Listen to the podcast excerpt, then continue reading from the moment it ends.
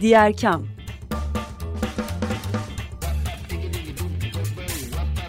Sosyal fayda dünyasından fikirler, tartışmalar, haberler.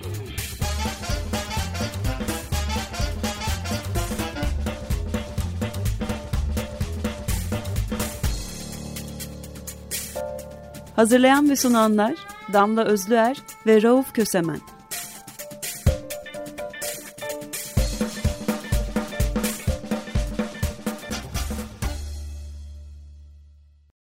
Diğer camdan herkese merhaba. Açık Radyo'dasınız 95'te. Ben Rauf Kösemen ve ortağım Damla Özler'le birliktesiniz. Bugün bildiğiniz gibi COP'un son günü. Ee, bekliyoruz. Çok ilginç şeyler oluyor. Dün akşam Ümit Şahin'le kısa bir yazışma yaptık. Buralar kaynıyor dedi. Ee, Açık Radyo'dan takip ediyorsunuzdur gelişmeleri. Biz e, şöyle bir haberle başlayalım. 17 STK e, Kasım ayının son günlerinde 3. haftasında bir açıklama yapmıştı Türkiye ile 17 STK. iklim hedefi yenilensin ve ekonomi güçlensin diye kopa giden yol e, arifesinde diyelim. E, bu STK'lar Doğal Hayatı Koruma Vakfı yani WWF Türkiye, Ege Orman Vakfı, Greenpeace Akdeniz, HİL Sağlık ve Çevre Birliği, İklim Değişikliği Politika ve Araştırma Derneği, İNGEV, İstanbul Politikalar Merkezi, Sürdürülebilir Ekonomi ve Finans Araştırmaları Derneği, Tema Vakfı, Yeşil Düşünce Derneği, YUVA, Avrupa İklim Eylem Ağı, Fosil Yakıtların Ötesi, e, İklim için Türkiye, İklim Öncüleri, Yacht for Climate Türkiye ve Yuvam Dünya Derneği idi. E, dediler ki iklim değişikliği alanında çalışan biz 17 sivil toplum örgütü ve düşünce kuruluşu Türkiye'nin emisyon azaltma hedefinin güncellenmesinin ülkeye sağlayacağı ekonomik faydaları sizlere anlatacağız dediler ve bir basın toplantısı e, yaptılar. Bu basın toplantısında yenilenebilir enerjinin e, böyle bir geçiş yaşanırsa yenilenebilir enerji enflasyonun düşeceğini, enerjide kendi kendine yeterliğin mümkün olacağını, enerji maliyetlerinin düşeceğini, yeni istihdam alanlarının ortaya çıkacağını, bunun işsizlik ve yoksullukla mücadele olanağını arttıracağını, sağlık sorunları ve sorunları e, buna benzer diğer sorunların kamusal maliyetinin azalacağını, rüzgar ve güneşi merkezi alan yüksek teknolojili katma değerli yatırım alanlarının gelişeceğini ve bunun ekonomiyi canlandıracağını e, ve küresel net sıfır dönüşüme uyumlu bir ekonomi e, kurulabileceğini söylemişler. Ve e, dolayısıyla da bu ekonomi kurulduğunda dünya ile uyumu artıyor Türkiye'nin ve küresel iklim finansmanına da erişim olanakları artıyor demişler. Bunlar için de hani COP'a giderken bir manada Türkiye'nin e, delegasyonunun COP'taki performansını etkilemek, onu belirlemek, onu birazcık iteklemek için e, bunu yapmışlar veya yaptılar diyelim. Mışlar kısmı e, biraz geride kaldığı için öyle diyorum ama Kasım'ın üçüncü haftasıydı. Damla hoş geldin. Ben bir haberle girdim. COP konuşacağız çünkü büyük oranda. O yüzden sana sözü e, şimdi devrediyorum. Teşekkür ederim Rauf. E, dinleyenlerimize de merhaba. Evet COP konuşacağız. E, bugün söylediğin gibi son günü ve Ümit'in söylediği gibi oralar kaynıyor gerçekten ve bu kaynamayı haberlerimizde de göreceğiz. E, sen sivil toplum kuruluşlarının yaptığı çağrıdan bahsettin. Ben de onunla ilgili e, Türkiye'nin durumunu söyleyeyim. Böylelikle nerede durduğumuzu da COP'u konuşurken e, görmüş oluruz. Her yıl yayımlanan iklim değişikliği performans endeksi küresel sera gazı emisyonlarının %90'ından fazlasını oluşturan 63 ülke ve Avrupa Birliği'nin iklim performansını sera gazı emisyonları, yenilenebilir enerji, enerji kullanımı ve iklim politikası kategorilerinde değerlendiriyordu. Bu seneki de açıklandı. E, doğal olarak Türkiye'nin iklim performansı çok düşük geldi. German Watch tarafından hazırlanıyor iklim değişikliği performansı endeksi. 2022 yılında 47. sıradaydı Türkiye bu endekste. Bu yıl 9 sıra gerileyerek 56. sıraya düştü ve çok düşük performans gösteren ülkeler arasında yer aldı. Türkiye yenilenebilir enerji kategorisinde orta, sera gazı emisyonları ve enerji kullanımı kategorilerinde düşük ve iklim politikası kategorisinde ise çok düşük derece aldı. Aslında bu endekste de geriledik diyebiliriz. Çünkü Türkiye son yıllarda pek çok endekste gerilemeye devam ediyor. 10 Aralık İnsan Hakları Günü'ydü. İnsan Hakları Endekslerinde gerilememiz ma malum. Ee, OECD raporlarında hala gerilemeye devam ediyoruz. Çok başarılı bir şekilde İklim performansımızda da aynı şekilde gerilemiş olduk. Ben her şeyi bir araya katmadan konuşamıyorum galiba Ruh çok özür dilerim. Ee, Türkiye 2038 yılına kadar sera gazı emisyonlarını arttırmayı planlıyor. CCPI Türkiye'nin sera gazı emisyonlarını azaltma politikasının mevcut durum çerçevesinde hesaplanması ve net sera gazı emisyon miktarını azaltmayı hedeflemesinin performans değerlendirmesinde etkili olduğunu belirtiyor. Yenilenebilir enerji hedeflerimizde iddialı değilmiş. Enerji ve Tabi Kaynaklar Bakanlığı'nın Ocak 2023'te yayımladığı Ulusal Enerji Planı, başta güneş enerjisi olmak üzere yüksek düzeyde yenilenebilir kapasite öngörüyordu. Plan kömürün aşamalı olarak kullanımdan kaldırılmasını içermiyordu. Fosil yakıtların ener elektrik üretimindeki payının kademeli olarak azaltılmasını öngörürken merkezi olmayan yenilenebilir enerji üretimini destekleyen mevzuatın kaldırılması, çoğu projenin merkezi ve büyük ölçekli hale getirilmesi bir eleştirisi eleştiri konusu olarak ortaya çıkıyor. Rüzgar enerjisi içinse hedefler yeterince iddialı değil. CCPI uzmanları kamu binaları, otoparklar ve açık pazar yerlerinin çatılarına güneş panelleri kurulmasının zorunlu hale getirilmesini öneriyor. Buna ek olarak daha az yasal yük ve engelle enerji kooperatiflerinin kurulması ve sürdürülmesini kolaylaştırmak için düzenlemeler yapılması gerektiğini de vurguluyorlar.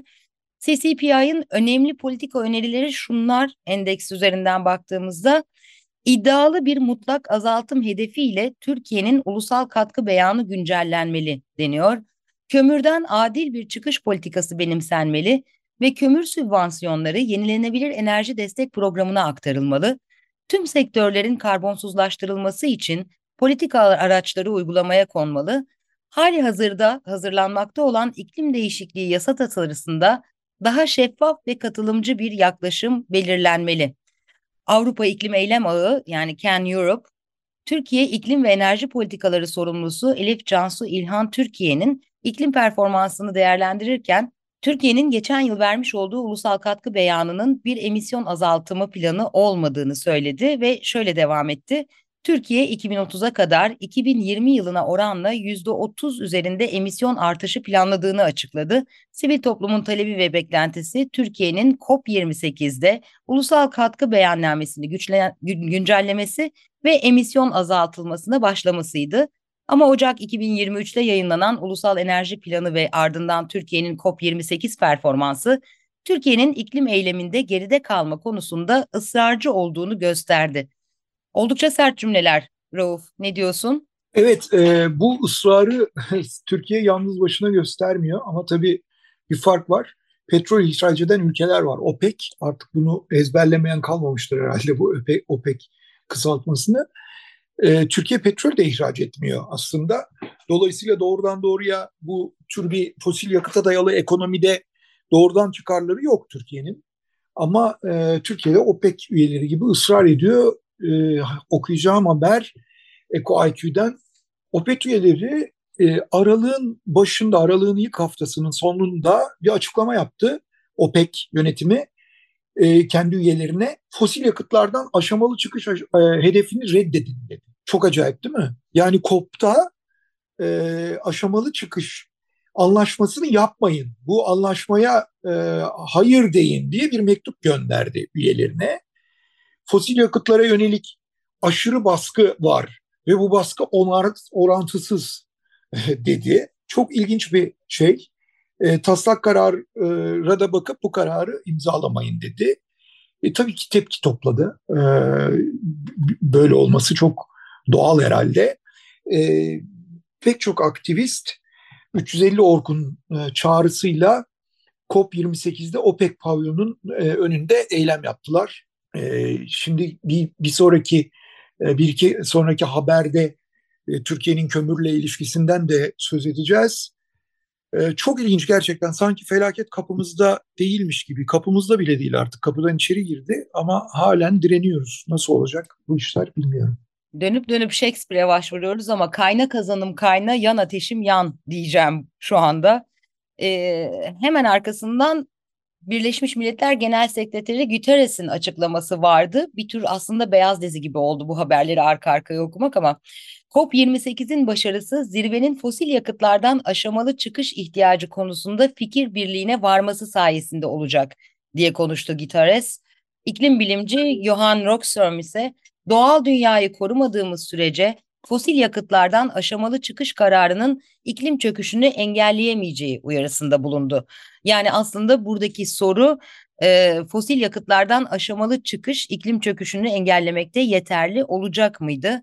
Birleşmiş Milletler Genel Sekreteri Antonio Guterres fosil yakıtlardan kademeli çıkış yönünde bir anlaşma yapılması çağrısında bulundu. Biraz önce söylediğimiz gibi iklim zirvesinin kapanışına bir günden az süre kalmıştı. Yani dündü bu çağrı.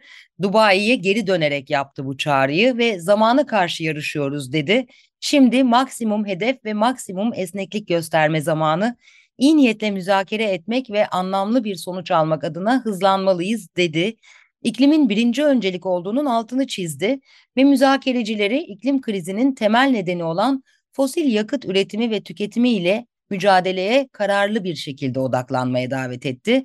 Zirvedeki ülkelere tüm fosil yakıtlardan aşamalı çıkış ihtiyacının tanımasını tanıması çağrısında bulundu. Ayrıca COP28'in başarı anahtarından birinin ülkelerin farklı oranlarda hareket etme ihtimallerine karşın fosil yakıtlardan aşamalı çıkış ihtiyacı konusunda anlaşmaya varmaları olduğunu da söyledi. Bu aslında aynı cümleleri farklı farklı söyledi demek e, geri döndü. Önemli bir alt, altını çizmemiz gereken noktaydı. Dubai'ye geri döndü Guterres bu açıklamayı yapmak üzere. Bugün artık son e, aşamada neler olacağı göreceğiz karşılıklı diye düşünüyorum ve bir sonraki haber için sana topu atıyorum. Uluslararası Enerji Ajansı IEA bir çalışma yapmış. COP28'de verilen taahhütlerin küresel sıcaklık artışını 1,5 dereceyle sınıf, sınırlandırma hedefi için yeterli olmadığını gördük demiş. Yüksek iklim hedeflerinin daha fazla iş, güçlü ekonomi ve daha sağlıklı bir gezegen vaat ettiğini de belirtmiş. BM iklim şefi Simon Stidel, kapımızdaki iklim felaketlerini önlemek ve milyonlarca insanı korumak için bunlara ihtiyacımız var demiş. Şimdi mesele şu, diyorlar ki adımlar olumlu ama e, bu koyduğumuz hedefleri gerçekleştirmek için yeterli değil. Bu çalışmaya göre taahhütler enerji sektörünün sera gazı emisyonlarıyla mücadelesinde olumlu, olumlu adımlar e, yerine geçse de, o olumlu adımlar olsa da e, dünyayı uluslararası iklim hedeflerine özellikle küresel ısınmayı bir buçuk dereceyle sınırlandırmaya ulaştırmak için kesinlikle yeterli değil diyor araştırma, çalışma. 8 Aralık Cuma günü itibariyle yaklaşık 130 ülke 2030'a kadar küresel yenilenebilir enerji kapasitesini 3 katına, yıllık enerji verimliliği iyileşme oranını ise 2 katına çıkarma taahhüdünü imzalamış. Bu ülkeler, imzacı ülkeler yani, e, fosil yakıtların yakılmasından kaynaklanan küresel karbondioksit emisyonlarının %40'ını, toplam küresel enerji talebinde %37'sini ve e, küresel gayri safi milli hasılanın e, da %56'sını oluşturuyor. Milli hasıla değil de gayri safi hasıla diyelim buna. E, o %56'sını oluşturuyorlar. Yani aslında önemli bir e, büyüklük, ekonomik büyüklük oluşturuyor bu 130 ülke. E, ama e, deniyor ki bu taahhütler e, bu bir buçuk dereceyi karşılamayacak ve e, bunun yapılmaması da milyonlarca hayatın yok olmasına, milyonlarca hayatı kaybetmemize neden olacak. Bizim e, şu anki tartışmaları bırakıp e, çeşitli taktiksel engelleri ortadan kaldırıp yenilenebilir enerji devrimini gerçekleştirmemiz lazım diyor Steele. E, ve bütün müzakere ekiplerine de bu söylediklerini bir mesaj olarak iletmiş Demiş ki saklanacak bir yer yok. Müzakereciler hedeflere ulaşırken ufak adımlar atmamalı. Güçlü hedeflere giden yoldaki her geri adım milyonlarca hayata mal olacak. Demişken bir ileri adımdan o zaman bahsedelim. E, binalarda enerji performansı direktifi EPBD anlaşmasına göre Avrupa Birliği üyeleri 2040'a kadar fosil yakıtla ısınmayı aşamalı olarak durdurmayı kabul etti. İspanya'nın ekolojik dönüşümden sorumlu bakanı Teresa Ribera Bugün vatandaşlarımız ekonomimiz ve gezegenimiz için güzel bir gün dedi. Ayları bulan müzakerelerin ardından Avrupa Parlamentosu üyeleri nihayet anlaşmaya vardı. Ulusal Hükümetler ve Avrupa Komisyonu bloğun yeni binalarda enerji performansı direktifi için bir anlaşma imzaladı. Anlaşmaya göre Avrupa Birliği ülkeleri 2040'a kadar fosil yakıtla ısınmayı aşamalı olarak durdurmayı kabul etti. Ayrıca 2025'ten itibaren kombiler için finansal destek de verilmeyecek. Böylelikle sürecin e, hızlanması sağlanacak. Anlaşma metni ev ısıtmasında fosil yakıtların kademeli olarak kullanımdan kaldırılmasına ilişkin geniş kapsamlı hükümler içeriyor. Buna göre Avrupa Birliği kurumları 2040 yılına kadar doğal gaz kombilerinin kullanımdan kaldırılması amacıyla ulusal bina yenileme planlarına bir yol haritası eklenmesi konusunda fikir birliğine vardı. 1 Ocak 2025 itibarıyla Avrupa Birliği üyeleri fosil yakıtlarla çalışan kombilerin kurulumu için herhangi bir mali teşvik sağlamayacak, 2030 itibarıyla yeni inşa edilen evler de dahil olmak üzere tüm yeni binalar fosil yakıtlardan kaynaklanan sıfır yerinde karbon emisyonu ile sıfır emisyon binaları olmak zorunda. 2050 yılına kadar Avrupa Birliği'ndeki tüm binalar sıfır emisyonlu binalara dönüştürülecek. Yeni binaların fosil yakıt kaynaklı sıfır karbon emisyonuna sahip olması gerekiyor. Bu 1 Ocak 2028 itibarıyla kamuya ait binalar içinde geçerli olacak.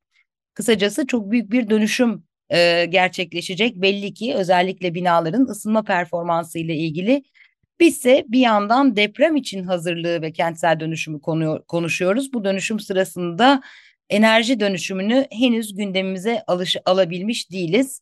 Umarım yakın zamanda bizler de toplam bir dönüşümü konuşuyor oluruz derim. Konuşuyor olur ee, dedim Rauf bak.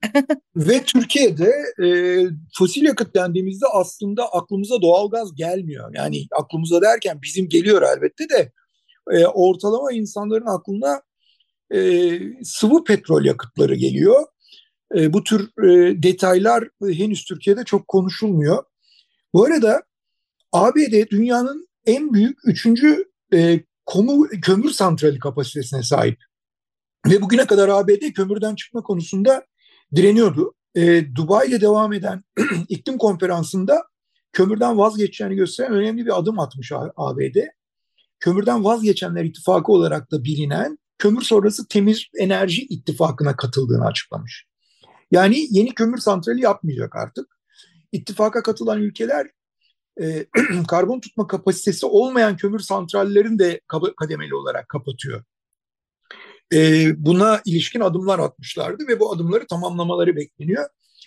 Bu nedenle ABD'nin kömür santrallerinin yarıya yakınını kapatacağı ve kapatması gerektiği e, tahmin ediliyor.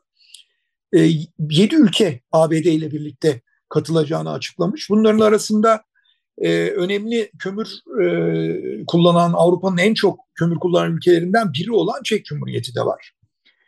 E, bu ittifakta kimler yok? Kapatma kararı almayan, kömürden vazgeçmeyenler arasında kimler yok? Polonya yok, Bulgaristan yok, Romanya yok, Avustralya, Japonya, Güney Kore ve Malta yok. Bir de kim yok? Türkiye yok. Evet, biz karbon tutma e, meselesi konusunda hani el alem e, doğal gazlı kombileri 2030'dan itibaren bir e, binalara bağlamayacağız. Şimdiden de başlıyoruz ve e, destek vermiyoruz. Bunlara finansal destek vermiyoruz. İşte 2050'de de temiz enerji dönüşümü tamamlanma, tamamlamamış bina kalmayacak Avrupa'da. Derken biz diyoruz ki durun ya biz bir kalalım biraz daha şu kömür işlerinde. Ne diyeceğimi bilemiyorum tabii. Biraz önce fosil yakıtlardan aşamalı çıkış iklim kriziyle mücadelede yeterli olacak mı sorusunun sorulduğunu da söylemiştik. Bununla da bağlantılı bir haberimiz var. Dün 11 Aralık Dünya Dağ Günü'ydü aslında. Dağ gibi dağlar artık dağ gibi değiller diyeceğiz kısaca.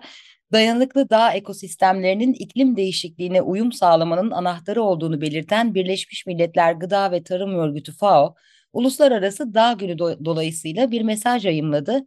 Dağların biyoçeşitlilik için önemini vurguladı mesajda ve mikroplastik kirliliğinin Everest'in zirvesine kadar ulaştığı uyarısını da yaptı. Everest'in zirvesi, anne sütü, okyanusun dibi, mikroplastik çağındayız artık diyebiliriz bunun için. Birleşmiş Milletler Genel Kurulu 2003 yılından itibaren 11 Aralık tarihini Uluslararası Dağ Günü olarak belirlemişti. Uluslararası Dağ Günü dağların yaşam için ne kadar önemli olduğu konusunda farkındalık yaratmayı amaçlıyor. Dağlık yaşamdaki kalkınmanın önemini hatırlatıyor ve fırsatlar ve kısıtlılıkları ele alıyor. Aynı zamanda dağlarda ve yüksek kesimlerde olumlu değişikliklere yol açacak ortaklıkları da hayata geçirmeye çalışıyorlar. Dağ ekosistemlerinin sürdürülebilirliği bizim yaşamımızın sürdürülebilirliği açısından da kritik. Dağlar konusunda harekete geçmeyi sağlamak için 16 Aralık 2021'de Kırgız hükümetinin teklifi üzerine bugün ilan edilmiş. Bu yılda FAO Uluslararası Dağ Günü için 6 mesaj yayımladı. Dağ ekosistem hizmetleri yaşam için hayati önem taşıyor dedi. Biraz önce söylediğimiz gibi doğal su kuleleri olarak dağlar tahminen insanlığın yarısına tatlı su sağlıyor. Dağların suyu yakalama, depolama ve serbest bırakma rolü ekosistemleri sürdürüyor, tarımı destekliyor ve temiz enerjinin yanı sıra ilaç sağlıyor. Sağlıklı dağlar biyolojik çeşitlilik açısından önemli. Dağlar dünya yüzeyinin yaklaşık %27'sini kapsıyor e, dünyanın 24 sıcak biyoçeşitlilik noktasının da 25'ine ev sahipliği yapıyor. Aynı zamanda dağlar kar leoparları ve dağ gorilleri gibi nadir bitki ve hayvan türlerine de ev sahipliği yapıyor. O yüzden bu açıdan da çok kritik öneme sahipler. Dayanıklı dağ ekosistemleri iklim değişikliğine uyum sağlanmasının anahtarı diyor FAO. Sağlıklı dağ ekosistemleri iklim değişikliğinin etkilerinin ve buna bağlı risklerin azaltılmasına yardımcı oluyor. Küresel olarak incelendiğinde dağlık alanların %39'unu ormanlar kaplıyor. Dağ ormanları ve çayırlar yerel sıcaklıkları serinletiyor, su tutulmasını arttırıyor, hayati öneme sahip bir karbon deposu e, olarak görev alıyorlar. Erozyonu önlüyorlar ve toprak kayması riskini azaltıyorlar. Dağlardaki insan nüfusu arazi bozulmasından olumsuz etkileniyor. Gelişmekte olan ülkelerde en az 311 milyon kırsal dağ nüfusu, giderek artan arazi bozulmalarına maruz kalan bölgelerde yaşıyor. Bu insanların 178 milyonunun gıda güvensizliğine karşı savunmasız olduğu öngörülüyor. Dağ ekosistemleri kirlilik tehdidi altında, plastik atıklar da dahil olmak üzere atıkların kontrolsüz boşaltılması ve açık havada yakılması nedeniyle risk altındalar. Mikroplastikler Everest Dağı'nın zirvesine kadar ulaştı. Ee, bu herhalde manşet cümlemiz zaten. Dağdaki çiftçiler ve göçebeler dağ ekosistemlerinin sürdürülebilir yönetiminde kritik rol oynuyorlar. Dağ insanlarının biyoçeşitliliğin koruyucuları olduğunu vurguluyor FAO. Dağlardaki yerli halk ve yerel nüfuslar etkili arazi yönetimi stratejilerine ve sürdürülebilir gıda sistemlerine katkıda bulunan eşsiz ve değerli yerel bilgiye, geleneklere ve kültürel uygulamalara sahipler. Bu uygulamaları yaygınlaştırmak, güçlendirmek ve e, sürmesini sağlamakta hepimizin görevi diyor özellikle. Dağlardan denizlere geçelim. E, son haberimizle benden sonraki son haberde yine denizlerimizle ilgili pozitif bir haber olacak. Ama önce bir negatif mi pozitif mi benim de çok anlayamadığım bir haber vereceğim. Japonya'da binlerce balık kıyıya vurmuş bir yerel bölgede. Hokkaido bölgesi e, ne bağlı Hakodate kentinde. Binlerce balık e, ölmüş ve e, kıyıya vurmuş ya da kıyıya vurduktan sonra ölmüş. Onu haberden anlayamıyorum. Japon Devlet Televizyonu NHK e, vermiş haberi. E, bir ihbar almışlar. Binlerce balık kıyıya vurdu diye. Bunun üzerine bir inceleme başlatılmış ve neler yapılacak, işte ne gibi önlemler alınır, e, nedeni nedir, biyokimyasal mı, kimyasal mı, bir zehirlenme mi gibi bakmışlar ve ölü balıklara ne yapacağı konusunda da yapılacağı konusunda da değerlendirmeye almışlar. Bölgede faaliyet yürüten bir dernek varmış, Toyi Balıkçılık Derneği. Onlar geçmişte bu bölgede benzer vakalar yaşandı demişler. Ancak bu miktarda e, balığın kıyıya, vur, e, kıyıya vurması oldukça nadir e, görülüyor demişler. E, nedeni şuymuş, deniz suyu sıcaklığı bu mevsimde düşüyor. Dolayısıyla balık sürüleri Hokkaido'nun güney kısmına göçüyorlar. E, bu göç sırasında çok büyük sürüler halinde göç ettikleri için aynı zamanda avcılar da, avcı balıklar da buraya geliyor. E, yunuslar ve ton balıkları e, da bu bölgede avlanıyorlar bu mevsimlerde. E, bu avlanma ve kovalama sırasında bunun olmuş olabileceğini e, söylemiş bir uzman. Mitsushiro Nakaya uzmanın adı. Çok sayıda balık kıyıya vurdu demiş ama bunun ekosisteme çok büyük etkisi olmayacaktır demiş. Biz onun yalancısıyız. Doğa kendi dengesini bulur diyeceğim ama biz o dengenin içine ettiğimiz için insanlar olarak inşallah şu anda orada kendi dengesini bulabiliyordur en azından yerel olarak. Bulamazsa haberim... buldururuz haberi olacak benimki de. Marmara Denizi evet. sistemi yapay resiflerle canlanacak e, deniyor. E, Marmara Adaları Yapay Resif Projesi kapsamında deniz canlılarının barınmasına, beslenmesine ve çeşitliliğin arttırılmasına katkı sağlamak amacıyla üretilen toplam 280 yapay resif deniz tabanına yerleştirildi. Marmara Denizi'nde üç boyutlu resiflerle yapılan ilk büyük çalışmaymış bu proje. Ee, üç boyutlu yazıcılarla üretilen 160 adet yapay resif deniz canlılarına ve yu, e, deniz canlılarına yuva olması için denize bırakılmış 280'e tamamlanacakmış bu sayı çok yakında ve bununla birlikte biyoçeşitliliğin geliştirilmesi amaçlanıyormuş. Ayrıca bu bırakılan yasa, yapay resiflerdeki değişim ve gelişimde e, sürekli ölçülecek ve bir rehber haline getirilecekmiş bu tür süreçleri daha sonra uygulamaya çalışanlar için. Güzel bir haber ancak bir yandan da Marmara Denizi'ndeki biyoçeşitlilik meselesinin resif meselesiyle sınırlı kalmadığını, çok ciddi bir kirlilik sorunuyla karşı karşıya olduğunu Marmara Denizi'nin hatta daha önce burada haberini verdiğimiz gibi artık ölü deniz ilan edildiğini, özellikle e, Ergene gibi kirletici havzaların e, kontrol altına alınmadığı sürece bu tür girişimlerin daha çok basın bülteni seviyesinde kalacağını eklemeden yapamıyor ve programı kapatmak üzere sözü sana veriyorum Rauf. E, bu bir bölgede yapılıyor yani Marmara Adası çevresinde yapılıyor. Dolayısıyla yerel olarak e, durumu değiştirebilir. Ama söz konusu e, ettiğin önlemler alınmazsa, bütüncül bakılmazsa öyle çok da büyük değişiklikler yaratmayacağı da aşikar herhangi bir müdahalenin. Ama yine de pozitif ve olumlu bir şey.